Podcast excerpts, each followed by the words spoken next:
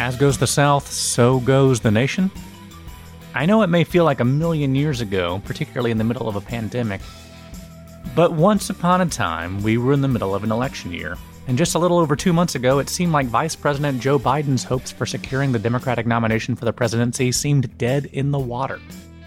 And now he's the presumptive nominee, at an earlier point than any Democratic candidate in the last several cycles. So, what happened? Well, in part, black Southern voters showed up to support him in mass. It's the same pattern that actually shaped the 2016 Democratic nomination for Hillary Clinton. Democratic candidates may not win Southern states in general elections, but Southern states choose Democratic nominees in primaries. And that's a phenomenon that still confounds a lot of political talking heads, particularly those on the coast. But it didn't surprise Michael Harriot. Welcome to the Reckon Interview. I'm your host, John Hammontree, and today we are diving into the history and modern reality of black voters in the South. My guest today, Michael Harriot, is an award winning senior writer for The Root and one of the most influential voices in the South today. He's based in Birmingham, a place he has called the blackest city in America, but his impact is national. We discuss black voters in the Democratic Party, his thoughts on Birmingham and Alabama, how a column of his dealt a strong blow to Mayor Pete Buttigieg's campaign, and of course, Southern history. Now, we recorded this conversation just after Super Tuesday, so a few things may have changed, like the country being on lockdown, for example. But listen up at the end of the show for a chance to have Michael answer your questions in real time later this week. And now, let's dive into the Reckon interview.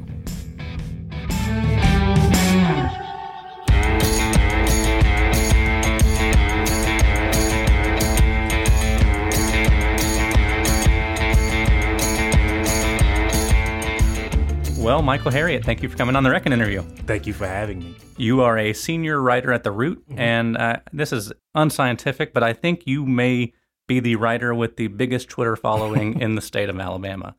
Maybe, I don't know. It's... If people haven't read your pieces on The Root, they've definitely seen one of your threads. right. They are uh, legendary.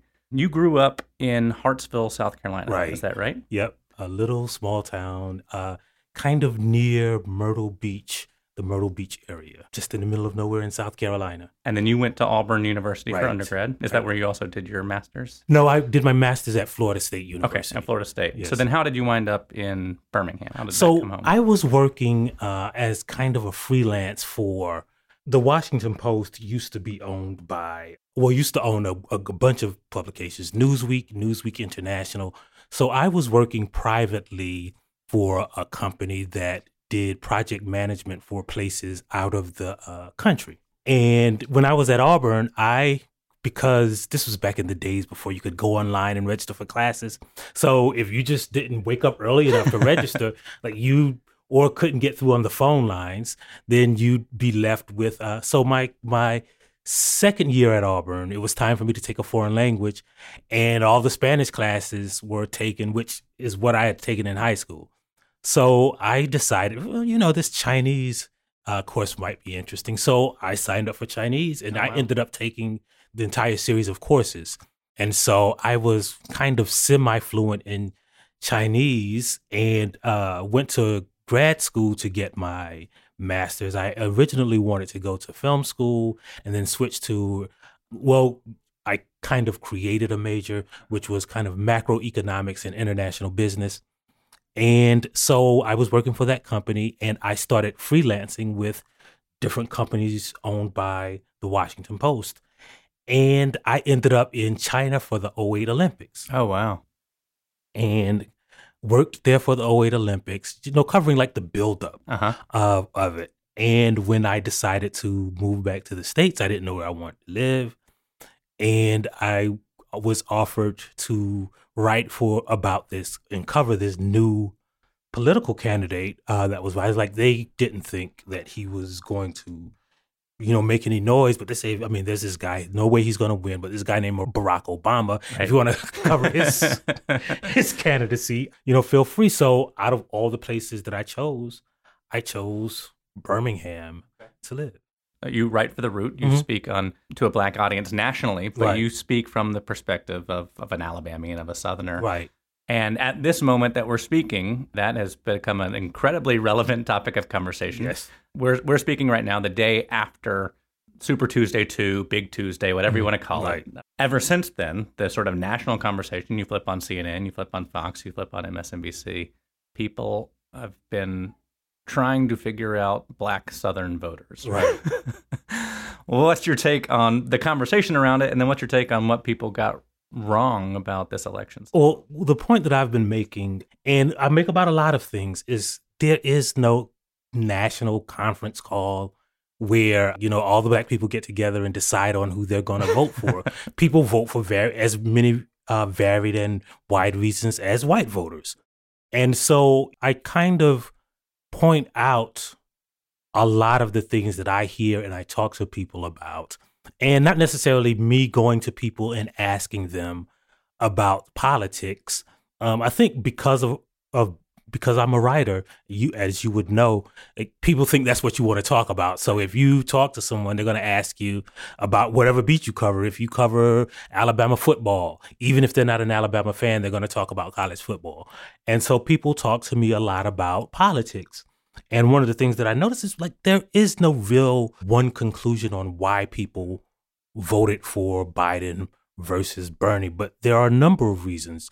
And so I've been pointing those out.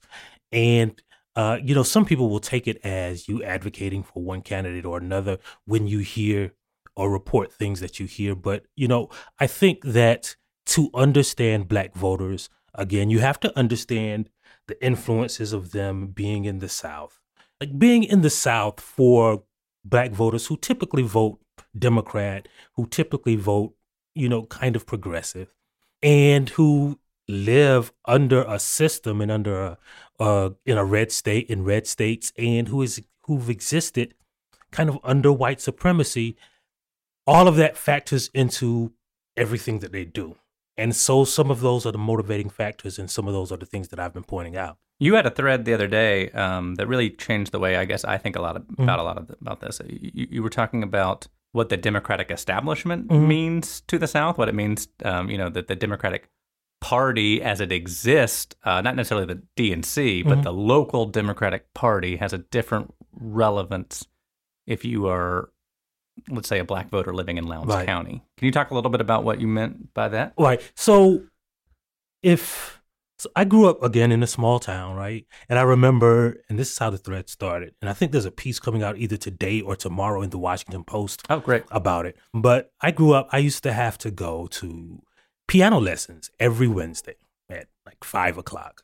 And I remember my piano lesson, my piano teacher, she was also the local music teacher. She taught at all of the black elementary schools. Now, the schools in my town were segregated, really. This is surprising until 1995 Wow. right? So I would go to her house, and her husband was also a history teacher, a middle school history teacher, and everyone would be at the house. All I would have to kind of wade through their living room, and it would always be filled with people talking about one issue or another, and I'd have to wait for them to finish their conversation. So I would kind of eavesdrop and get kind of the lesson on what was going on in the city, and I learned that they were all Democrats. Now, I grew up, I was homeschooled. So I didn't, you know, have the, you know, even though my mother, you know, made us learn history and all of that, like I really didn't know at that time what Democrats was. All I knew is that you couldn't say anything bad about it in my house. Right? You couldn't say anything bad about the Democrats.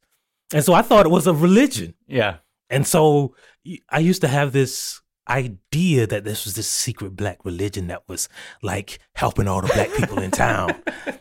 And so that's how I thought of the Democratic Party. Right. And I think that's how a lot of people think about the Democratic Party. As you said, if you grew up in Lowndes County or any small town in America, the pool of people who are on the school board, black people, like there's always like one black person who gets to make it to the school board or on the city council. And that person is usually a teacher. That person is usually an officer in the NAACP. That person is often a pastor or a, a, a deacon at the church, right? So it's all the same pool of people. So when you hear people talk about the Democratic Party, those are the the the people that come to mind, right? Mhm. It reminds you of those people, the people that you knew, because nobody knows Tom Perez.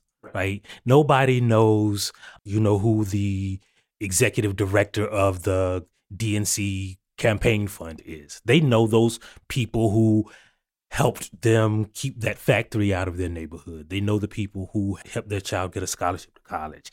Those are those. So when Bernie Sanders, for instance, distances himself from the party for 30 years, and then when he runs for president, wants to wants that party to get behind him and endorse him.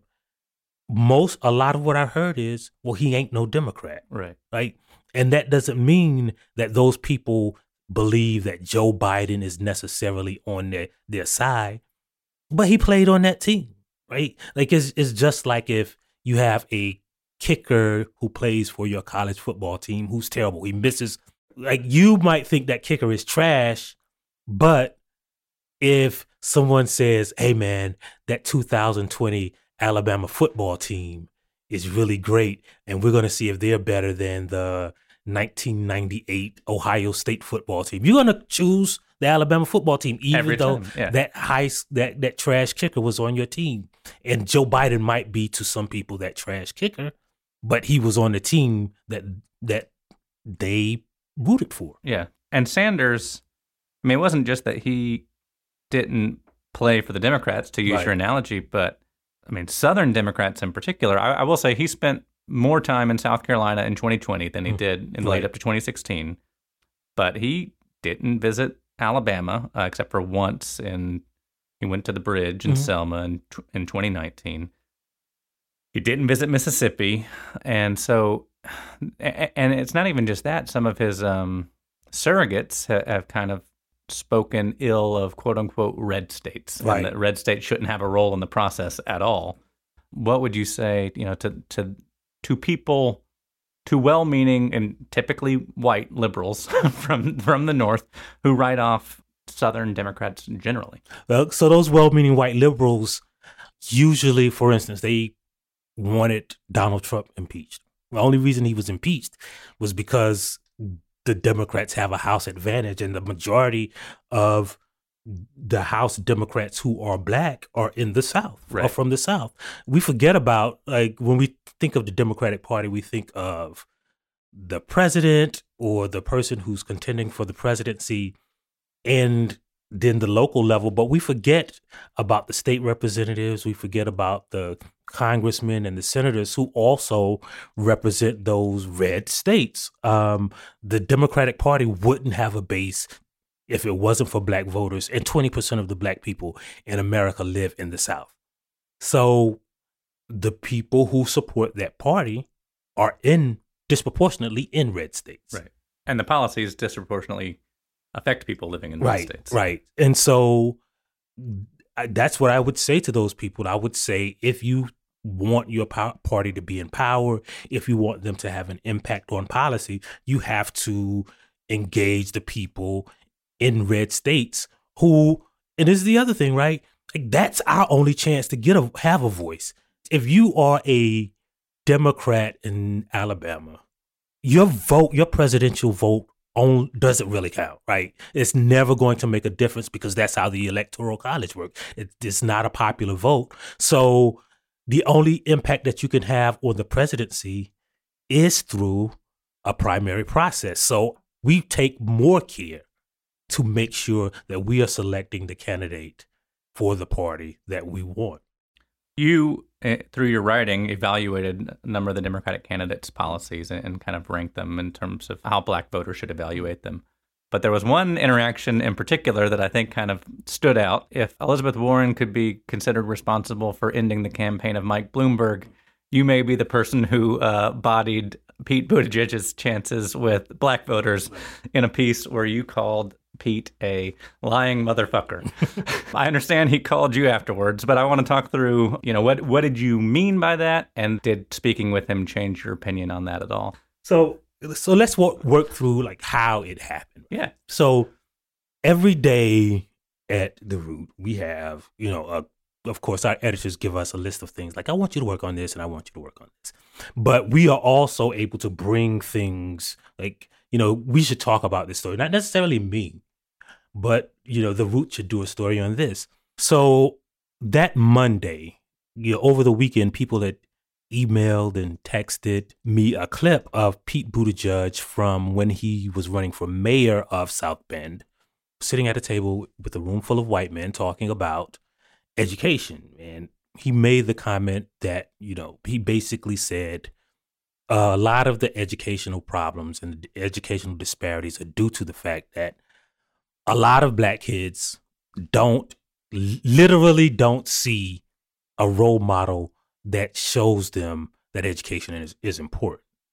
And Pete Buttigieg went to Harvard, he went to Oxford. Uh, so we know that he doesn't he doesn't really believe that, right? He knows better. Yes, because one of the demographics that are the most educated. So there's a larger larger percentage of black women who are college educated than any other demographic. White women, black. Oh, really? Men. I didn't know that. So you know, since I think 2000, Uh-huh. black women are the most educated demographic in America, right? Wow. So it can't be true. Like, who's raising those kids if they literally haven't seen a role model? And then again, because of the way our communities are structured, every black kid knows the black teacher in town, the piano teacher, the you know, they know someone. If there's a black doctor in town, every black child in that town knows them. If there's a black lawyer, every so they see like even more than most people, they see people for whom education has worked. And so I didn't write that though. So what I what I said is, hey, someone should do something on this, right? And so I forget what I was working on that day, but it was close to the end of the end of the day, and I said, "Hey, has anybody done anything with this?" And it was like, "Nah, nobody's done anything with it." And so I just wrote that. And typically, you might know this, right? So if you put something up on a news site's website at the end of the day, it's not really, it doesn't get as much traction as the stuff that goes up earlier, just because people read the read news while they're working and during the day. I woke up the next morning and it was had blown up. I hadn't even, you know, I wasn't even checking, but it had blown up. So I just went about my the regular day and I got a phone call that says, "Hey, Pete Buttigieg wants to talk to you." So our politics director, Jason Johnson, I think he was had done something with the campaign manager or something, and so he gave her my number. And she called me and he she said Pete Buttigieg would like to speak to you. We had a conversation on the phone. Again, I hadn't planned on writing about the conversation. Yeah. But and the reason I hadn't was because I had just forgot it happened so fast that I had forgotten to ask him whether it was on the record or not. Right. But like a few minutes after the phone call, I get he went to a town hall meeting and said, "Hey, I just called Michael Harriot and here's here's what we talked about." So I wrote about that, and that Did- blew up. Is what he said, was that reflective of what you actually talked Yeah, about? yeah, Okay, yeah. He didn't yeah, lie yeah, or okay. anything. And so then he asked for an on-camera interview. Um, we had an on-camera interview, and of course, because all of that blew up, people who lived in South Bend started sending me stories about what happened in South Bend. And one of the stories was a, was from twelve police officers who said like we had been working here for years, and during his entire tenure as mayor, no black police officers, literally none, had been promoted. Almost all of them had left. They don't have an outreach. And then, and when we specifically reached out to Pete Buttigieg, they sent me mounds of letters, lawsuits, EEOC complaints where they were, they had sent them to Pete Buttigieg's office and they had been stamped received by his office. And he had never, in his entire tenure as mayor, responded to it. So I talked to the current police chief. I talked to the past police chief. I talked to some of the people in the community. I talked to some of the police officers, and I wrote a story about that. Again, that blew up. And so I guess the narrative was that I kind of ended his campaign because it, you know, I proved that he really didn't know about or care about or address issues of the black people in South Bend. But you asked me if it changed my opinion of him. Really, I didn't have any opinion Yeah. of him, right? Like before the initial clip that I saw, he was just a guy who was running for president. And I always am intentional about dispelling narratives that people just somehow seem to think for no reason at all that don't have any data or proof behind them, which is that education narrative. Well, and that narrative, I mean, and you, you address this in your piece, it gets picked up by politicians a lot, right? Right. Whether it's, you know, Barack Obama talking about cousin Pookie Yeah. and Joe Biden talking about corn pop and- Right. and, things like that. So, like that narrative, whether it's Pete Buttigieg or whomever, obviously you address it very directly in Mhm. this, but how do you kind of combat that broader conversation in politics about the lack of role models in black communities? So again, going back to what we talked about earlier with my training as an economist, I try to use facts and what people people often talk about the motherfucker part of the article and don't talk about the facts that the data that I explained in the article, which is again, black women are Right. most educated. So who's raising those children, Mhm. right? The, the the education disparities. If you live in a black neighborhood in America, not just in the South, right? If you attend a black school, a school that is majority black, it is underfunded on average thirteen hundred and thirty-three dollars per student versus kids who attend a majority white school. The best majority black schools are funded at lower levels than the poorest white schools. Right. So, you know, you point that's why the education disparities It's exist. not about role models. Right. It's, It's, not dollars. like it's not Yeah. like you go to school and you learn social studies because you remember a role model.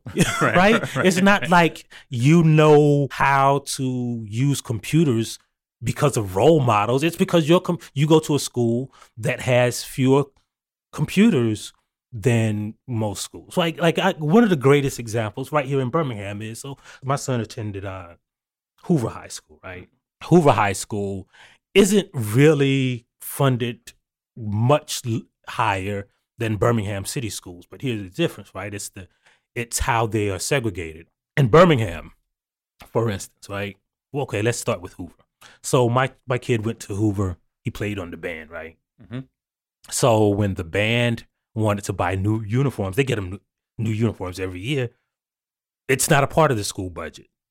The parents have enough money to kick in for uniforms. Like the band budget his senior year, I remember being amazed by this. They had three hundred thousand dollars Wow. in the bank. They took charter buses to every band concert. And when the English teacher, for instance, wanted them to uh, read a book, the school didn't provide the book. The parents had to dip into their pockets and get that book. Now, those are advantages of being in a financially well off school district. In Birmingham, if they wanted to read those books, school had to provide those, those books. In Birmingham, if they wanted the children to have a computer device, the school had to provide those computer devices. In Birmingham, when the band wants new uniforms, the school either has to provide those uniforms. Now, the schools in Birmingham didn't. What they would do is literally all the schools in Birmingham took leftover uniforms from those suburbs, the schools in the suburbs, until the city of Birmingham raised the money themselves, like outside of the school district, to buy these kids uniforms, right? Those are the advantages that happen when you go to a segregated school district. And and so we don't talk about those things. But if you talk about the kids in Birmingham, right, you would say it's role models. It ain't role models, bro. It's it's that they have fewer resources to supplement their education. One of the best examples is that every child at my kid's school took SAT prep courses. Every kid. Now, if you want to do that in Birmingham schools, you have to just either your parents had enough money or you just went to the SAT based on what you learned at school. And then when we say, well, I wonder why the, eh, the kids at Hoover score higher than the kids, you know, inside of the Birmingham city schools. That's why That's right. Yeah. because they have it's not just money it's the resources that that money provides to supplement their education Well, and I, and I think about some of the rural communities in Alabama where you'll have the county public school, mm-hmm. and then you have you know the so-called historically called segregation academies, mm-hmm. where white families are taking dollars out of that county and putting it in these private schools, and the private schools aren't necessarily much better than the no. public schools. You just have two underfunded right. schools when you could have one well-funded school. Right. I've met students at the University of Alabama who came from you know county public school and mm-hmm. county academy and similar education levels, mm-hmm. but if they had I mean, and it's easy for me to say this as, as somebody who came from the suburbs, but you know, like if if the communities could somehow realize that it's in the best interest of all the children to combine the resources, then you know one that's, school might and, flourish. And that's the point that I always point out, right? So if you separate your kids from schools, uh, you know, you want your kids, it's that's right white supremacy just to have that advantage, right? But I always point out that it hurts white people too. It doesn't give them the advantage that they think it does. It it makes their kids attend underfunded schools, right? It reduces the resources in, in it or either raises the tax dollars that they have to pay to fund those schools because it's being divided just simply because some people don't want to go to school with black people. All of that hurts white people not just as much, but it hurts white people too. Their kids could have a better education if they didn't exist in these two separate, different worlds. Coming up after the break, Michael Harriot shares his thoughts on the history of white people and the history of black people.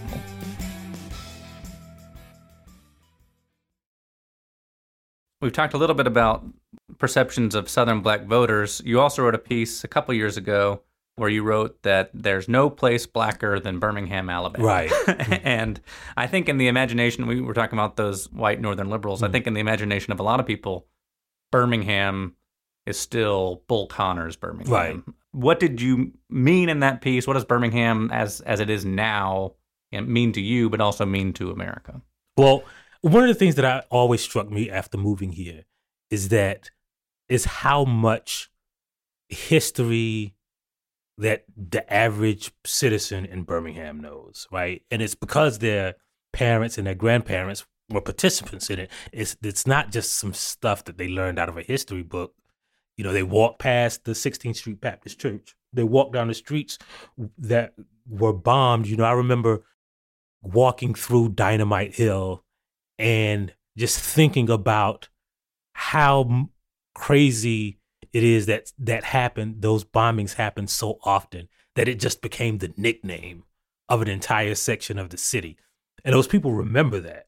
So that is infused almost into the DNA of the city, the civil rights struggle, not so much the racism as it is the fight against racism, the resistance to this national policy that they created, I'm not just created, but they were at the front of that movement and sacrificed for black people.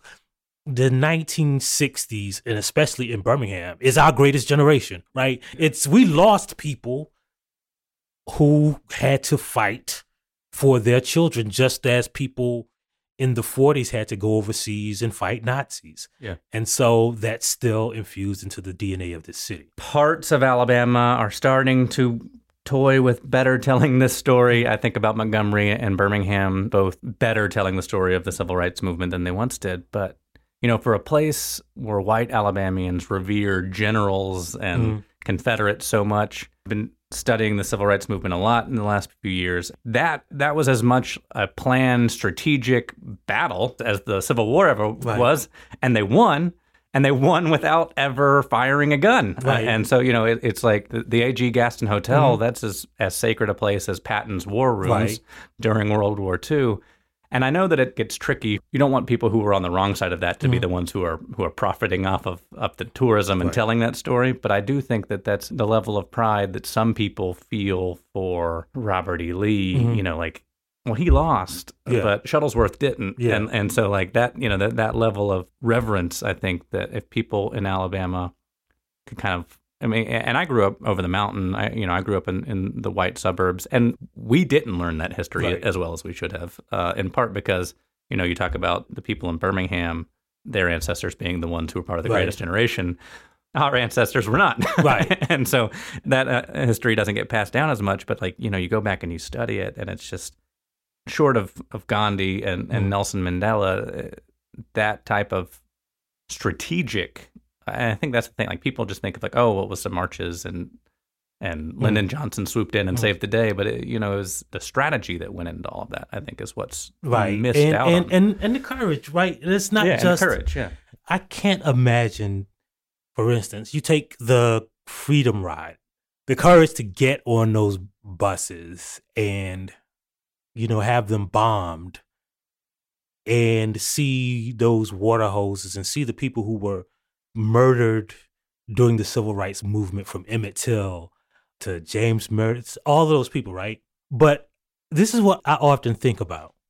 In Birmingham, they said, hey, we're going to send all of our children out there again. After all of that, they, the Children's March is, is an incredible thing that mm-hmm. they said, like, they sent their children out there knowing that the people in charge of this city would kill them. and it's mind-boggling that they did that and it's i mean the courage that goes into it and you know we were talking about democratic politics earlier in, in mississippi all this fretting over a brokered convention the mississippi freedom democratic Mm, party right. going and you know hosting their own elections and then Right. going and challenging lyndon johnson at his own convention in atlantic city and fannie lou hamer the level that black alabamians and black mississippians Right. and black southerners did and and, children, like you Right. said. I mean, people as young as seven going out and, um, I mean, transforming the country, Right. and then to kind of sit back and say, "Well, it doesn't matter what red states Right. do," I think is uh, where where I get frustrated. I mean, and, and I don't, I wrestle with this all the time. It's you know, what is what is my role in trying to figure Mhm. out ways to to better tell that Right. story and ele- you know not elevate my own voice, but elevate mm-hmm. other people's voices. Do you think Alabama is getting better at telling this, or is it still black Alabamians live in the civil rights movement and white Alabamians live in the Civil War? I think those things are true, right? Because when we tell those stories, we have to, you know, to tell them correctly, we have to have and dig into some personal connection with them. And, you know, many of those people who were on the other side of those water hoses, who was, you know, throw, who were throwing the the fire bombs, they're still alive. Those are their grand, or they still live in the memories of their children and their grandchildren. So I think there's a level of shame in it. And so if you know your grandmother, right, or your grandfather, think about how many of their values that you still share. And so I can only imagine that a lot of the people in Alabama who are white still share remnants of those same. I mean, you, you know, just think about uh, J.T. Waggoner. His his father was part of the triumvirate that ruled the city, that sprayed the fire hoses and that allowed the Klan to throw those fire bombs. He's still an Alabama senator to this day. And it wasn't like he was a kid when that was happening. He's 80 years old and he was in his 30s Right. when it was happening. Yeah, Like, Jabo, yeah, right. Yeah, yeah. He was in his 30s when this was happening. Yeah. You could only imagine like those remnants of that segregation mindset still live in the hearts and minds of some of those people. I was just thinking last night, I remember last year I covered a city council person in Georgia, a white guy, and they were covering, they were going to hire a city manager. One of the candidates was black. And one of the city council person who was white said, the Bible teaches me that black people and white people shouldn't intermingle. Oof. Which was cra- a crazy thing to say. But what the crazy thing was, when people told him he was wrong, he seemed to think, wait, everybody doesn't believe this? Right. Right. So that had been affirmed by the people, I guess by his church and by the people around him, that that is a Christian thing. I think people don't say that quiet part out loud as often, but they still lingers, right? They still go to those same churches that fought against integration and they still belong to the same community organizations that, you know, rallied to fight integration. So that attitude still exists. So I don't know how we think that we have gone as far as we used to when the mindset and the people are still alive. So, do you have a sense of how to get to that next point, or is is there a next point? What what motivates you? I really don't know how we get to that next point because it's something I honestly can't really think about because for that mindset to cease existing is totally up to white people, right? Like I can't I think black people have done as much as they can to convince white people that they're equal yeah. or that they should be treated better. Like I don't know what else we could do. So it's up to white people, right? They and I think they have to be intentional about making that change. It's almost like you have to deny the religion of your parents. And so you can't, you know, it just won't come about because you know you heard some things about another religion on TV or you know, you visited another church. You have to be intentional about changing that mindset. So I think it is up to white people. Yeah. I mean, demographically, mm-hmm. yeah, it definitely is because Georgia is 52% white. Yeah. Mississippi is 60 yeah. some odd percent white. Alabama is 67% yeah. white. So, I mean, you have to get at least maybe not a, a majority, but a plurality of right. white people. Yeah, allied then, with yeah, with right. black voters. Like if you go back to politics, every black person in the state legislature is a Democrat, and every white person in the state legislature is a Republican. Yeah. And there's one or two, but yeah, yeah. But, but, but, pretty right. close. and so, in in the state, when you think about like how we're going to, you know, address those questions politically, or we know the white people are going to vote one way and the black people are going to vote another way.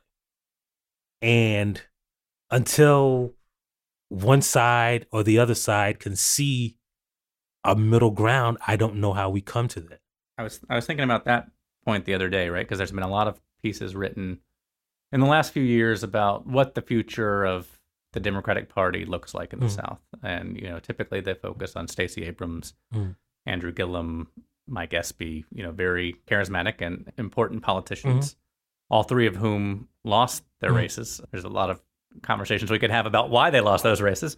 But then you think about quote unquote Democrats, the new Democrats that won their races, mm-hmm. right? And so you got Bel Edwards, mm. you got Doug Jones, Beshear in mm. Kentucky. Mm. And so the new Democrat looks a lot like the old Democrat in right. that it's middle aged white men yeah. that are winning statewide. And the coalitions that they're winning with are very different than obviously the Dixiecrats were winning because right. it's mostly black voters. Mm-hmm. As you said, most of the legislators of the Democratic Party in the South mm-hmm. are black. Mm-hmm. Is it because of what you were just talking about that it, you know, white voters are going to have to make a choice that Democrats that are still winning statewide tend to be white and male? Yeah, I think that's part of it. I think, you know, a lot of times black voters are intentional about sending white males to state and national legislatures because you know it's kind of like what we talked about with the civil rights movement like maybe they won't kill the kids right? Maybe they they like they can't do that to the white people right? So maybe we could have a voice through this white man or through this white woman that they would just immediately dismiss if it was a black person you know i don't i don't know if Doug Jones would be in the Senate right now if he was a black woman, right? Yeah. Even if he ran against Roy, Roy Moore. Moore. Yeah.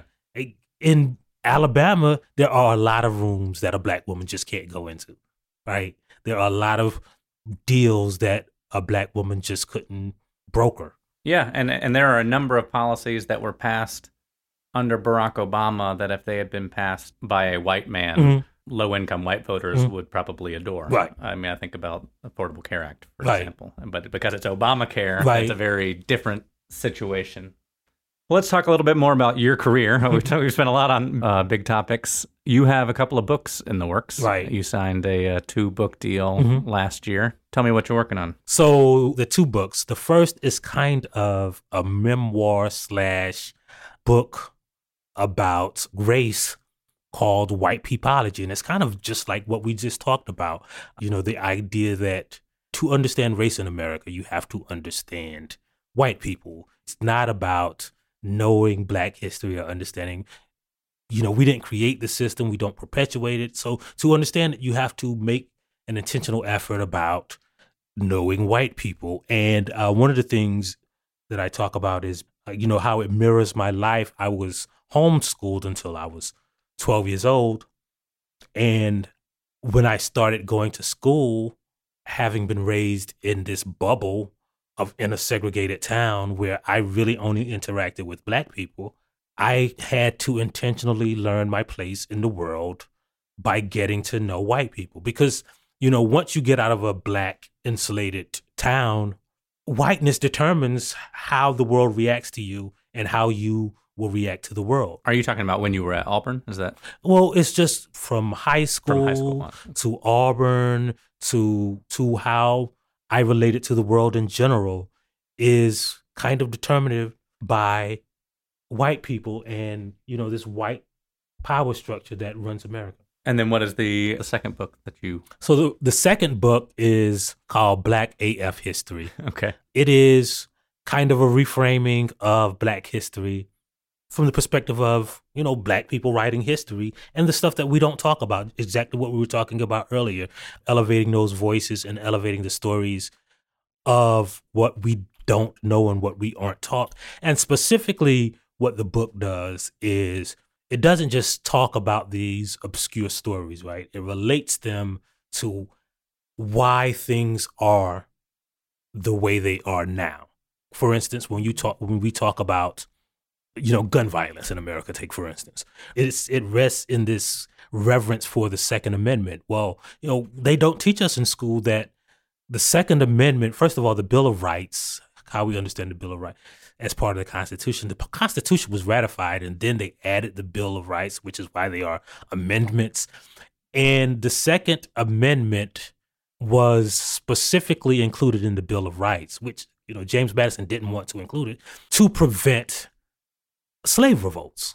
You know, when the Constitution gave the federal government the power to raise an army, and the Southern people were afraid that, well, what if they give these free black people guns and there's a slave revolt and they take away our guns. So the Second Amendment was included in the Constitution to prevent a slave revolt. And you can look at the Virginia debates ratifying the Constitution and the writings of Madison and even Washington and and discover this, but we aren't taught that, right? So that's why the Second Amendment kind of is revered in America because it protects this right that you know as an Alabamian is considered sacrosanct. Well, and you would know this a lot better than I would, but my understanding is that the few times where states and the country have ever infringed on those rights mm-hmm. has been when when black people have exercised them. You know, right. Ronald Reagan in California passed some anti-gun regulations mm-hmm. because the Black Panthers were right. arming themselves. Yeah, in, in yeah, that was area. the first kind of real gun law in America, the first time that, you know, the Supreme Court ever addressed the Second Amendment was in 1868 when a group of white supremacists slaughtered black people in New Orleans to keep them from voting, which is also the source of the first big protest over a Confederate monument. This Battle of New Orleans commemorates when white supremacy saved New Orleans. And the people who committed that atrocity took their case to the Supreme Court, and the Supreme Court decided in their favor because they said people had the right to own guns, and the KKK Act prevented white mobs from having guns. Wow. When are these books due? Uh, so the first one will be in the spring of 2021, and the second one in the f- spring of 2022. Okay. So you have one book that's effectively looking at white people mm-hmm. and their history, and Yeah. one book that's effectively looking at black people and their history. Right. And we can we look forward to both of them. If you want more from Michael, you can find him on the Root. You can find him. His writing is all over the internet. It sounds like he has a piece that's out in the Washington Post now as well. And then you can find him on Twitter at at Michael Harriot. Right. Well, thank you, Michael, for coming on. Thank you for having me. And that's all the time we have this week. We're trying something a little different with this week's episode. Because so much has changed in the weeks since Michael Harriot and I recorded our conversation, he has generously agreed to sit down for a special live episode of the Reckon interview. So join us this Thursday on Reckon's Facebook page at 2 p.m. on April 30th for more from Michael. If you got questions, send them to me ahead of time or go ahead and jump in and leave them in the comments while we're talking. This episode was executive produced and hosted by me, John Hammontree, and it was produced and edited by Steph Colburn's awesome team at Edit Audio. If you like Reckon, follow us everywhere on social media and sign up for our newsletter. And if you're feeling generous or just cooped up at home, why don't you leave us a five star review? That'll help us spread these great stories from the South. And until next week, be well.